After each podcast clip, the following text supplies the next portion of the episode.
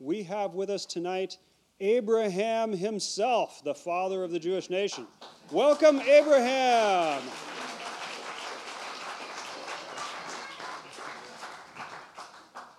You know, if, if I had any living friends, I'm sure I'd be inviting them to this Christmas Eve service. Looks super cool. Very fun. Well, uh, my name was not always Abraham. I didn't get that name until I was ninety-nine years old. Up until then, I was Abram. And I'll tell you a little bit more about that. But first, some just some basics. Uh, I grew up in a little town called Ur. Actually, it wasn't. Back then it was a big town, but, you know, today's standards, it was a little town. Kind of in modern-day Iraq, it was uh, the land of the Chaldeans. My father's name uh, is Terah, and I had two brothers, Haran and Nahor. And so we grew up in uh, Ur, and we all found wives there. Uh, my beautiful Sarai is from Ur. Nahor married uh, Milcah. And we, uh, Haran, well, Haran died young. He did get married. He had three children. Uh, but he died while we were still in Ur. And so my dad, unfortunately, had to bury one of his own. Quite tragic. He did manage to uh, have a son, Lot, and a couple of daughters. Well, Nahor, um, he also chose to remain uh, in Ur. When my dad got the, the itch to move. So uh, Dad, and this was after Haran uh, had died, and I think Dad wanted a new start. And so he said, let's go to the land of Canaan. And I said, all right, I'm in. And uh, Dad took nephew Lot with him, and Sarai and I tagged along, and, and all of our servants. And we headed to Canaan. Canaan was, uh, we, we made it almost a thousand miles, so this was uh, no small journey. We were going to change our lives, but we never quite made it all the way to Canaan. Uh, we stopped outside at a, a place called Haran, and there we established ourselves. I thought that's where I was going to just spend the rest of my life. My dad did. He died in Haran at the age of two hundred five, so he had a big... a nice long life. And so there, that was our that was our our, ta- our town, and that's where we were going to live, but God had something different.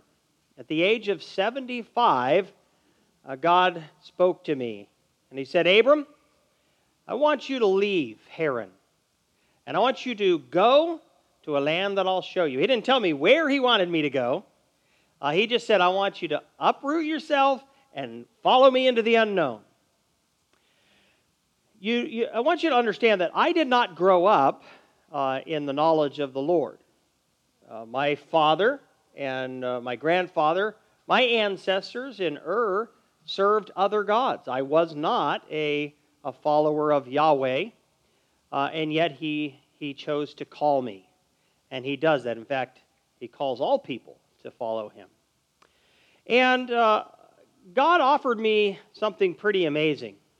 First, it was a command, but it was also it was a command with a promise.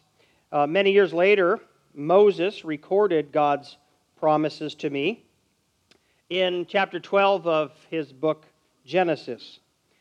And God said to me, I will make of you a great nation. Wow. And I will bless you. Wow. And I will make your name great. Wow. So that you will be a blessing. Wow. I'll bless those who bless you. Wow. And him who dishonors you, I will curse. Wow. And in you, all the families of the earth shall be blessed. Double wow. What? The whole earth is going to be blessed through me? Well, these were promises too good to pass up. And plus, I wanted God in my life. And I said... okay, and so at the age of seventy-five, Sarai and I uh, packed everything. We took Lot along with us, and we we headed out to the land God would show us. And he he he took us deep into Canaan. And we wandered around in Canaan for a few years, But then a famine broke out upon the land, and it, it we just couldn't live there anymore. It was uh, it was getting pretty uh, dire, and we heard that there was food in Egypt. And so we went down to Egypt. Uh, when we went to Egypt, I made a very uh, poor decision. I asked my wife to lie for me. It wasn't exactly, it was a it was a partial lie, but I was clearly being deceptive. And here's the deal. My wife, Sarai, was a beautiful woman. I mean, shockingly beautiful. Uh, you you noticed her. And here she was. She was, uh, you know, mid-sixties, but she was gorgeous. We aged a little slower back then. And... Uh, And I was uh, quite concerned. I thought, you know what, these Egyptian men are going to want my wife, and they'll kill me to get her. And so I, I asked Sarai, when we're in Egypt, would you tell them you're my sister, and uh, don't tell them you're uh, my wife? Uh, and she was my half-sister, so that was, you know, kind of true. But I was, I was trying to be deceptive because I was afraid, and I wasn't trusting God to take care of us. Well, sure enough, word gets to Pharaoh. There's a new hottie in the land, and uh, so he takes her for himself, and she she comes and joins uh, Potiphar's household. Well, I'm very thankful that God was not okay with that, and so he he sent some some plagues and other bad things on Pharaoh's house. And as they tried to discover, you know, why are these bad things happening to Pharaoh's house, uh, it was uncovered that Sarai uh, was my wife. And so Pharaoh calls me in front of him, you know, why did you why did you hide this from me? And I said, well, I was afraid. And so he kicked us out of the country. But not without wealth. Uh, our wealth had increased significantly while we were in Egypt. And so when we when we got back to Canaan and we tried to go to the place we had been hanging out right before the famine, what Lot and I discovered is we no longer could live together because his uh, herds had grown and my herds had grown and his household had grown and my household had grown, and now we couldn't occupy the same uh, place at the same time. Our, our, our herdsmen uh, were fighting with each other, and so I said, look, Lot, where do you want to live? You get first choice, pick anywhere. And he chose the very fertile Jordan Valley. And it was fertile. I mean, it was easy living. Stuff grew uh, very easily there. But it actually turned out to be a very poor choice because although the valley was fertile, the people were evil. That's where Sodom and Gomorrah lay. And you probably heard about them. Um, Sot went, uh, Lot went and settled in Sodom.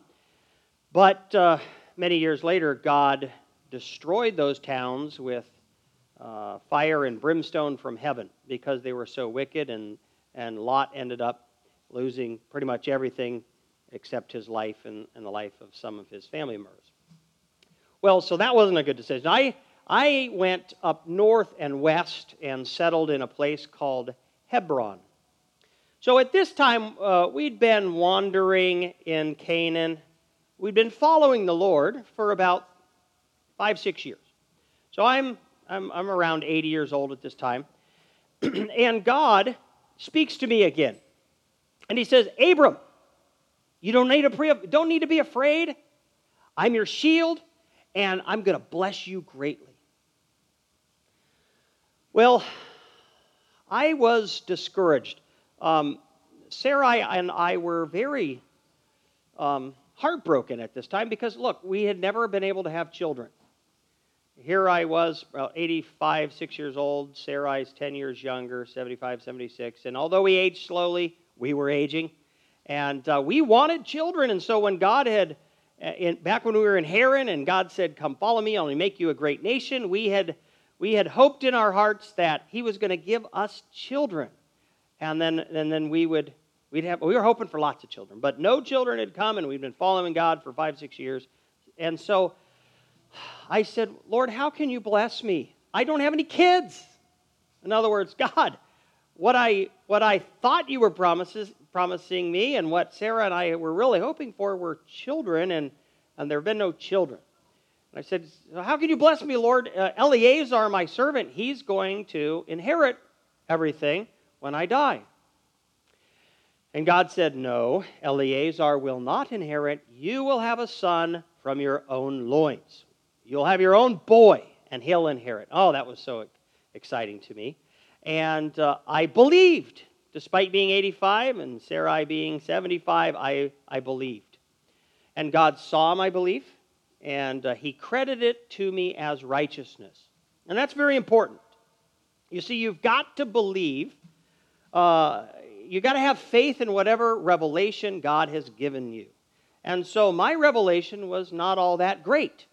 You, the revelation you have, living in the New Testament era, is far greater. And therefore, the requirement of faith is greater. You have the gospel.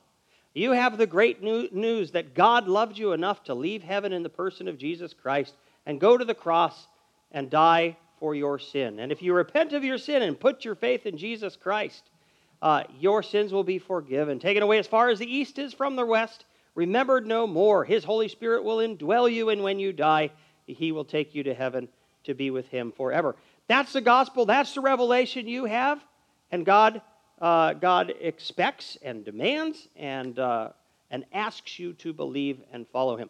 So I didn't have that kind. I had very limited revelation, but I believed God, and he credited it to me as righteousness. And, and you know, I uh, hope was rekindled in Sarai's heart and my heart. We're going to have we're going to have a son. Uh, well... Another four or five years go past, and still no child. And you know, I think that, I think hope just died in Sarai's heart. She's eighty years old now, seventy-nine, and uh, and I think she just gave up. That, you know what, God might still fulfill his promise to Abram, but but maybe I'm not going to be a part of it.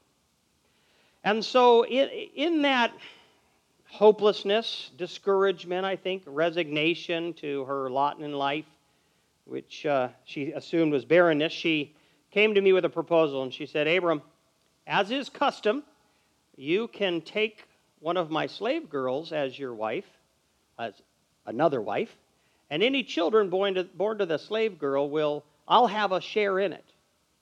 And so maybe, maybe that's the way God wants to fulfill his promise. And so she offered me Hagar. Take Hagar as your wife. Have a child with Hagar. And uh, that, that must be the way God wants to fulfill his promise to you.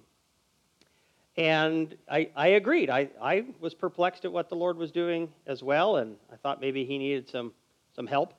And so I took Hagar as my wife and uh, as another wife. And she got pregnant.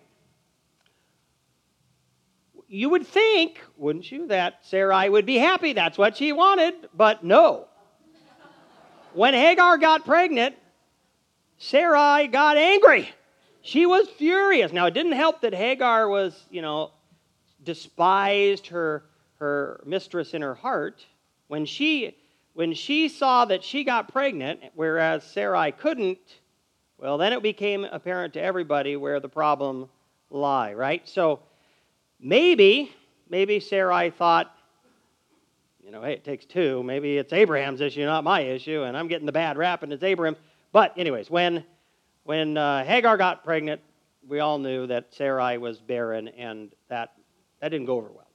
So she was absolutely furious. Life was so difficult with her. I finally just said, look, Hagar is your servant. Do with her as you wish. And Sarai banished her from the camp. She was still pregnant at the time, and she said, you leave. Well, praise the Lord, God, God would not allow that. And he sustained Hagar in the wilderness and turned her back around and said, you go submit to your, to your mistress and give birth to this baby. Ishmael, my firstborn son. I loved Ishmael. What a great kid. Uh, and I, I was thrilled to have Ishmael. Uh, Sarah wasn't as thrilled, but I was thrilled. It was my boy. And so for nine years, for nine years, I just assumed this is the son that God promised me. And, uh, and so I, I lived that way for nine years, and I loved him and, and gifts gave him my heart. But when I was ninety-nine years old, God showed up again, age ninety-nine. And he said, Abram, a couple of things. First off, uh, we're going to change your name. What? Uh, you've been called Abram, which means uh, exalted father, but now you're going to be called. Okay, that's cool. Uh, and then he said, secondly, you're going to get circumcised. You and all the men in your camp. And what? He said, you know, I've entered into a covenant with you. I am your God, uh, and I will. I am the God of all your offspring. And the sign of the covenant is circumcision. So today, you and all the boys in your house are going to get circumcised. So that was ninety-nine for me. Uh, I got circumcised that day. And he said, every uh, every son born, you know, everyone in your line, on day eight, they'll be circumcised as well as a sign of the covenant. And then he said, one more thing. I'm going to change Sarai's name as well. She shall no longer be called Sarai. She shall now be called Sarah, which means princess. And, and then he said, and she's going to give you a son.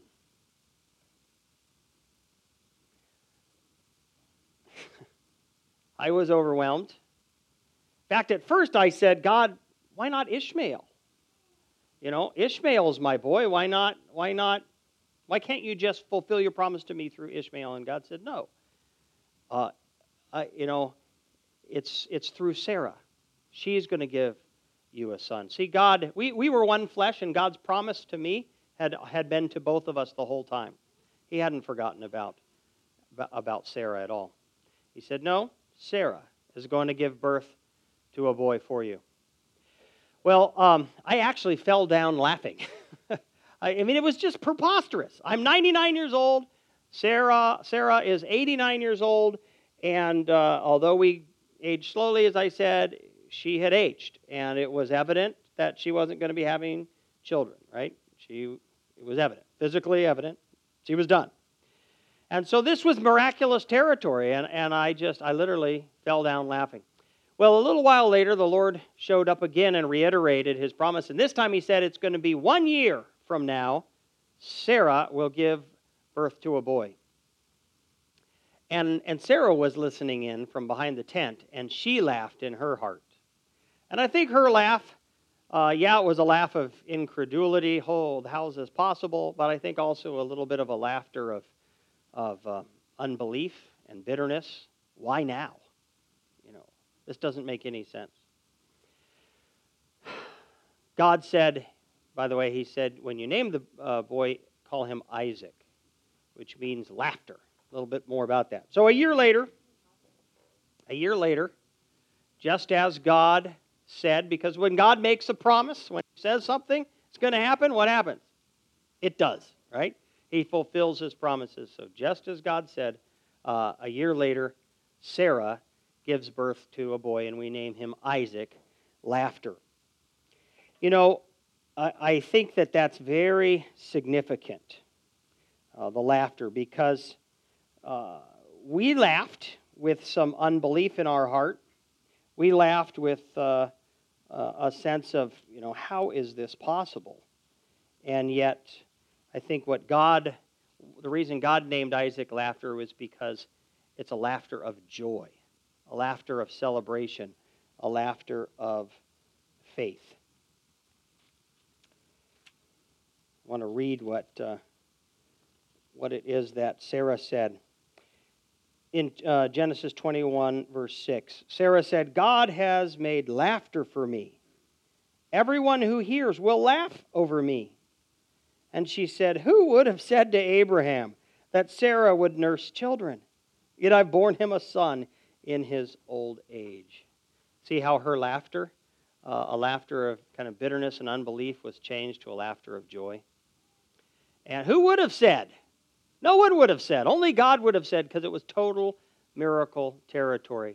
You know, God gave Sarah thirty-seven more years of joy-filled, faith-filled laughter over Isaac. She lived till she was one hundred twenty-seven.